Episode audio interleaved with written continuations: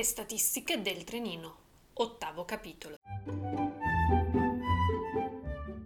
Agosto.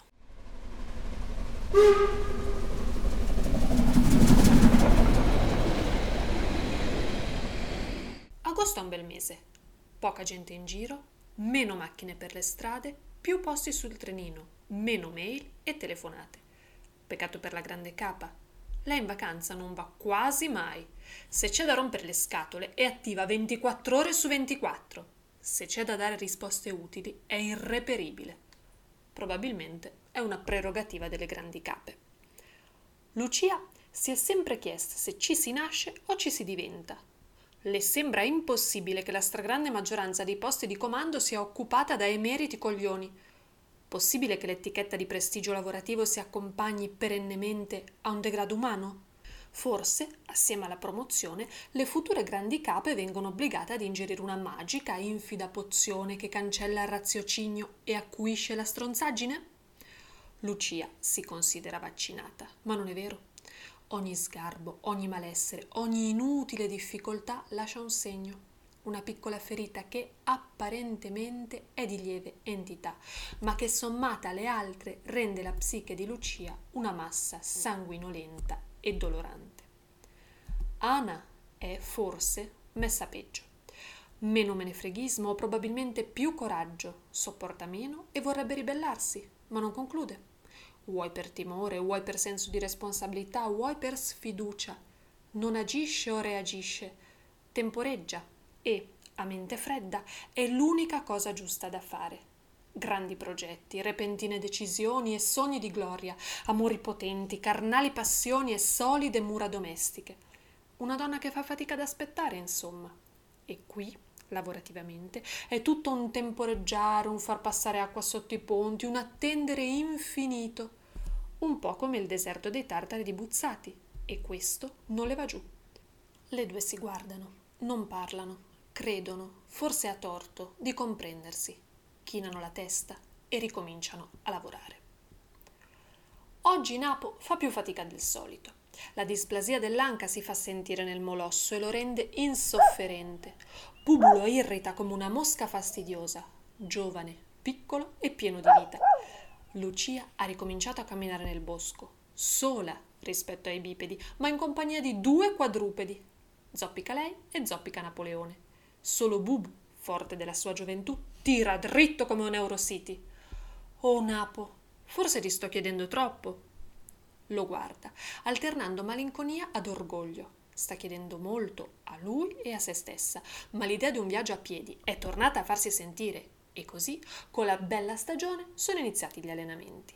Lunghe passeggiate boschive, durante le quali respirare a pieni polmoni. Il sottobosco brulica di vita, tutti sono impegnati a rifornirsi di sole e nutrimento in vista dell'autunno e del lungo inverno che li aspetta. Ragnetti di varie specie e dimensioni sgambettano veloci, nascondendosi tra corteccia e muschio al passare del trio. Panciute lucertole fanno frusciare le foglie, causando catastrofici terremoti alle formiche di passaggio. Grasse ghiandaie svolazzano su bassi rami di secchi sorbi e iridescenti trotelle guizzano nelle polle del piccolo torrente. Come abbia fatto ad abbandonare per così tanto tempo la natura e i meandri della foresta, le è ora inconcepibile. Tra le curve radici di un faggio spuntano i primi funghi commestibili. Le ghiande delle querce stanno giungendo a maturazione e le nocciole sono quasi pronte per lauti e selvatici pasti. Da qualche settimana Lucia ha incominciato il suo allenamento intensivo. Tutte le volte che può sparisce nel bosco e si trascina dietro i due canidi. Napo sbuffa, Bubu saltella felice. Cammina senza una meta. Non importa il dove arrivare, l'importante è andare, l'importante è non fermarsi mai. Prima o poi avrà abbastanza gambe e abbastanza fiato per affrontare il viaggio. Nel frattempo si gode queste uscite vagabonde. Ad ogni passo, ad ogni sguardo, scorge qualcosa di nuovo per cui gioire. Non importa se sono sentieri già battuti mille, poi ancora mille volte. Fa niente se su quella salita è già arrancata ieri e giù per quella discesa è già scivolata settimana scorsa. C'è sempre qualcosa di bello, qualcosa di sano. Dopotutto, non è forse vero che la bellezza è negli occhi di chi guarda? Agosto è un mese strano. Fa ancora un caldo bestia, è afoso tanto che non si cammina ma si nuota, eppure ha dei momenti di frescura quasi autunnale. Agosto sembra un gavettone pronto a scoppiare, si riempie fino all'inverosimile di caldo, ragni, zanzare, umidità, finché scoppia in un autunno dai colori sgargianti. Non a caso i temporali più violenti sono in agosto o in settembre anche il cielo deve scaricare quanto accumulato nei mesi precedenti. È sera sull'altopiano e le giornate già si sono accorciate rispetto alle lunghe ore crepuscolari di giugno. Nubi dense e gonfie di grandine si stagliano all'orizzonte. Il cielo ha assunto una colorazione strana, violacea, e il vento che si leva all'improvviso non promette nulla di buono. Lucia e Fabio corrono fuori dal mut. Nando li raggiunge dalla cascina di Marie. Prima che si scateni la tempesta devono raggruppare le galline superstiti e metterle al sicuro nella stalla. Bisogna tirare le reti antigrandine sull'orto e sistemare i teli impermeabili lungo le parti mancanti dell'osteria. È necessario chiudere gli scuri delle finestre e sbloccare la chiusa dello stagno. Se il temporale non trova sfogo, è capace di rovinare tutto. L'acqua deve fluire come i cattivi pensieri, deve scorrere e perdere la propria distruttiva potenza. Nando si affanna a inseguire le pennute. C'è una strana elettricità statica nell'aria e lungo le creste dei monti iniziano ad abbattersi i primi fulmini. Devono fare in fretta, devono sbrigarsi.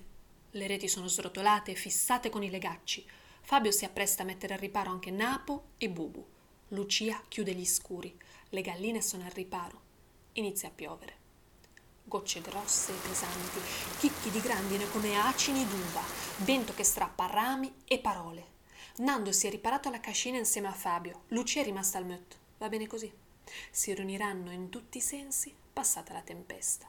Lucia ha sempre amato queste imponenti manifestazioni della natura, l'attesa dello scatenarsi della fine del mondo, il piacere estatico derivante dallo scoprirci piccoli di fronte all'immensità. Lo chiamano l'orrido sublime in una qualche astrusa e più o meno astratta corrente artistica e letteraria.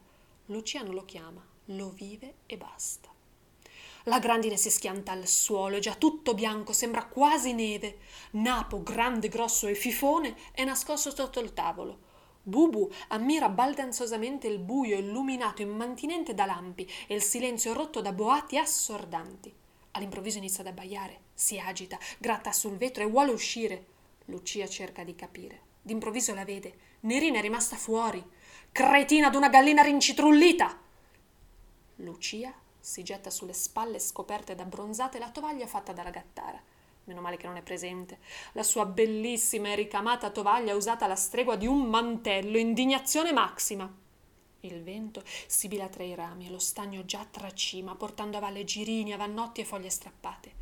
La porta si apre a fatica. Sembra che la casa voglia proteggere Lucia. Starebbe volentieri al riparo, ma Nerina è là fuori e deve recuperarla. Poi, con sommo piacere, potrà torcerle il collo con le proprie mani a quella disgraziata.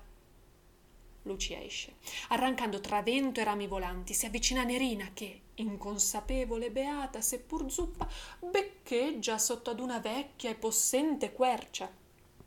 La prende in braccio. Cervello di gallina! Lei la guarda istupidita. Sembra accorgersi solo ora che piove che si trova sola in mezzo all'inferno. All'improvviso Lucia sente gridare, si volta e vede Nando e Fabio che corrono verso di lei.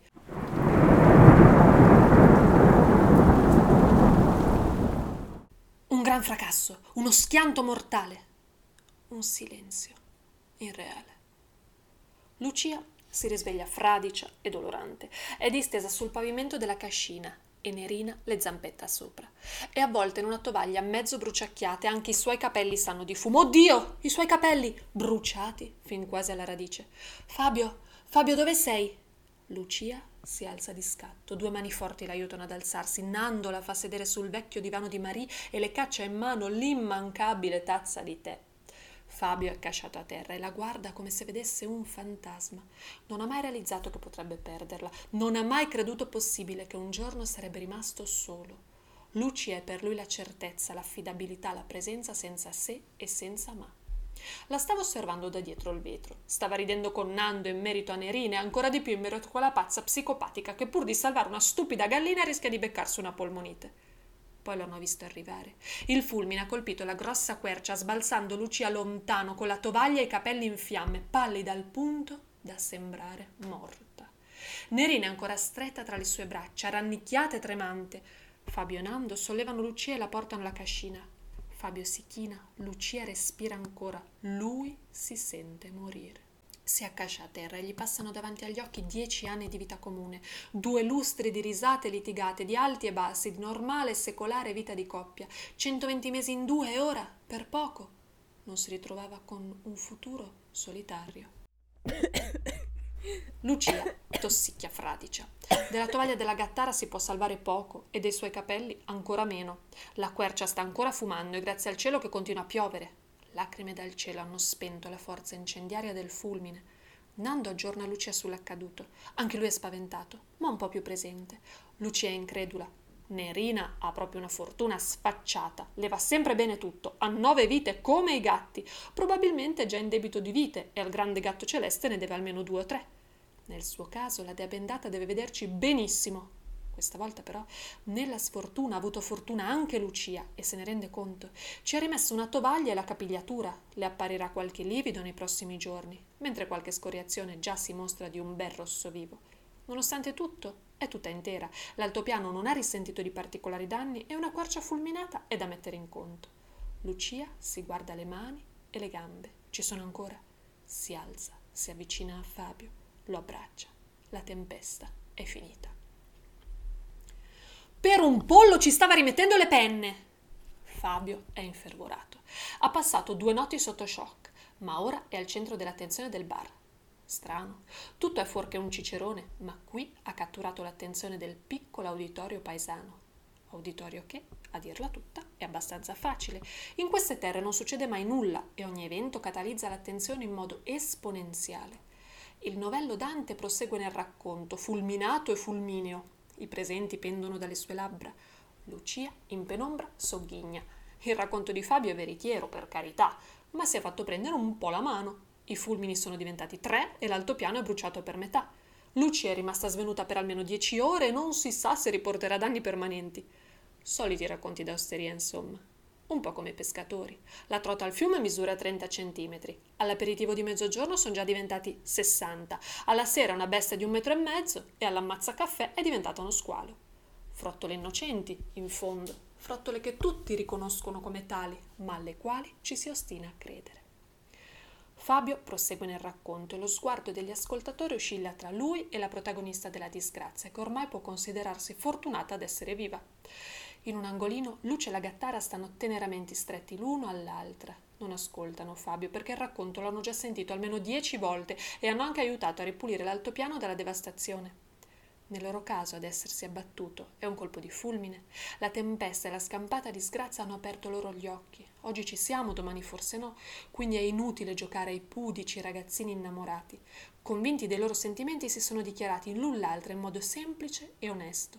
Nessuna illusione di grande amore romantico e imperituro, nessun desiderio di fuoco e fiamme, solo la voglia di provare a stare bene assieme e di non vivere da soli il grigiore della mezza età che avanza. La novella coppia ha chiesto ed ottenuto di poter iniziare il restauro del Pessin. Il Pessin è, o meglio, era una cascina piccola e discosta. Si trova dall'altra parte dello stagno rispetto alla cascina Marie ed è perfetta come nido d'amore. La sua genesi in realtà è legata alla guerra è strategicamente collocata sotto il Trincerone, una lunga fortificazione che taglia a metà la montagna. Oggigiorno è mezzo diroccato e inghiottito dal bosco, un po' come i templi Maya e Aztechi. All'epoca però doveva essere imponente. Alla base del Trincerone avevano costruito il Pessin, una vecchia stazione di posta dove ricevere le consegne, far riposare asini e cavalli e telegrafare gli allarmi di guerra. L'invasione su queste montagne, grazie al cielo, non c'è stata, o meglio, non un'invasione diretta. La guerra è stata più di logoramento, di fame, di veri o presunti allarmi che costringevano a passare la notte nelle cantine, di razzie e di violenze. Il campo di battaglia ha visto più resistenza che azione e così la vecchia stazione di posta è ancora più o meno integra. Luce e la gattara la faranno rinascere, rinasceranno loro come individui, come uomo e come donna. Intanto aspettano pure la licenza alimentare per l'osteria da Pio Sgrenchio. Quando arriverà, se arriverà, si sono già offerti come gestori. Lucio è bravo a far baraccate, il vino lo sa mescere e purtroppo anche bere. La gattara in cucina ha un discreto portento, piatti semplici e possibilmente in dialetto. Non parlarle di soufflé o cake design perché va in crisi. Con brasati, stufati, bolliti, lasagne e polenta però ci va a nozze. Le premesse per una cucina fatta con amore a chilometro zero ci sono tutte. Tra il Pessino e l'osteria saranno sì e no 200 metri. Lucia sta cercando di far capire ad Ana cos'è un turbin. L'impresa si rivela più ardua del previsto. È strana la comunicazione. Spesso concetti apparentemente difficili passano rapidi, di bocca in bocca e vengono recepiti senza problemi. Altre volte affermazioni banali richiedono lunghe e snervanti spiegazioni. È proprio vero che il dialogo si fa in due, chi parla e chi ascolta. Se non c'è questa premessa, e succede molto più spesso di quanto si pensi, il dialogo diventa un monologo e la magia del passaggio di informazione crolla. È sufficiente una distrazione, un malumore, una certa fretta, o all'incontrare una pigra lentezza e il patatrac è bello che servito. Parole dette, ma non giunte. Oggi al lavoro sta succedendo più o meno questo. Lucia parla e cerca di spiegare, ma Dana il messaggio non arriva. Se sia colpa di mittente o destinatario, non sapremmo dire. Capita a volte, ed è inutile farne un dramma. Non sempre si può essere perfettamente logici nell'esposizione o costantemente attenti nella ricezione. Tra la bocca che parla e l'orecchio che ascolta, parecchie parole cadono nel burrone dell'incomprensione. La maggior parte delle volte non è un problema e non vale la pena perderci dietro neppure un pensiero. Raramente però ne può conseguire un piccolo grande dramma. Non è questo il caso. Lucia scrolla le spalle e si rimette al lavoro. Che poi lavori per la gloria o per lo stipendio poco importa, c'è del lavoro da sbrigare, quindi inutile cincischiare. Testa bassa e via. La mente intanto vaga e ripensa ai turbini. L'altopiano è cosparso di questi piccoli o grandi frigoriferi dell'epoca pre-elettricità, geniali e funzionali costruzioni che sfruttando grottini naturali, avvallamenti nel terreno e sorgenti di acqua fresca garantivano una bassa e costante temperatura tutto l'anno. Il rivestimento in pietra e calce era igienico e funzionale. I turbini non si rompono, non sono da scongelare, non vanno in cortocircuito e non hanno bisogno di elettricità. Lucia si rende conto sempre di più dell'interdipendenza dell'uomo dalla tecnologia. Senza elettricità saremmo morti. E non è una bella cosa. La scorsa settimana si è incontrata con la maestra Lisetta. In settembre i suoi pulcini torneranno sui banchi, un po' cresciuti, un po' abbronzati e sempre difficili. I bambini in sé sarebbero anche bravi e malleabili. I genitori sono delle iene e li rovinano. La maestra Lisetta deve arrovelarsi quotidianamente su come mantenere alta l'attenzione e far entrare in quelle piccole zucche un po' di istruzione. Lo fa cercando sempre grandi progetti ed attività che uniscano il fare all'ascoltare Solo facendo si impara davvero e la crescita diventa attiva e non passivamente imposta. Con il nuovo anno scolastico affronteranno tanti temi e tanti inutili programmi ministeriali e dipartimentali. Lisetta è ben convinta di voler creare un qualcosa che li accompagni durante tutto l'anno e che possa essere stimolo e crescita. Napo caracolla davanti alle due donne. Bubu le segue a ruota. Lucia e Lisetta stanno facendo l'inventario dei turbini dell'altopiano. Ne hanno contati 17, alcuni grandi, altri piccoli, molti semidistrutti e certi perfettamente conservati. I pulcini di Lisetta quest'anno lavoreranno sulle tradizioni, sulla storia della Grande Guerra, sui materiali e sull'elettricità. I pulcini di Lisetta aiuteranno a restaurare i turbini. Ogni bambino avrà il suo progetto, che si spera possa coinvolgere tutta la famiglia. Ogni bambino potrà vedere, sperimentare, provare e aiutare a restituire vita e risata all'altopiano. Ogni famiglia potrà cogliere l'occasione, se sarà abbastanza intelligente per farlo, di riunirsi attorno ad una comune idea, di passare insieme del tempo e di imparare a conoscersi di nuovo in un'era dove non si parla né si comunica più. Forse le mani sporche di terra e la voglia di lavorare insieme potranno dire quello che le parole non dicono. Il progetto è deciso. La maestra Lisetta è felice. Quali formaggi insaccati mettere nei turbin sarà il progetto di un altro anno. Un passo alla volta. Otto mesi. È tempo di bilanci per l'anima. Otto mesi fa si è imbarcata in un'impresa quasi impossibile. Tirar fuori dal buco della depressione una Lucia sconsolata e afflitta. Tirarla fuori con le proprie forze e spesso si è chiesta chi diavolo glielo abbia fatto fare. Oggi è abbastanza soddisfatta. Non ancora completamente soddisfatta e la guarigione è lontana dall'essere completa. La strada però è spianata La sua umana non è più un apatico guscio vuoto, ma è un embrione che ha incominciato a pulsare e scalciare. Affinché questo embrione nasca la vita, c'è ancora da rimboccarsi le maniche. L'anima è riuscita a far tornare il sorriso nella vita di Lucia, la rabbia, la voglia di incazzarsi se qualcosa è sbagliato e il piacere di un'appagante fatica.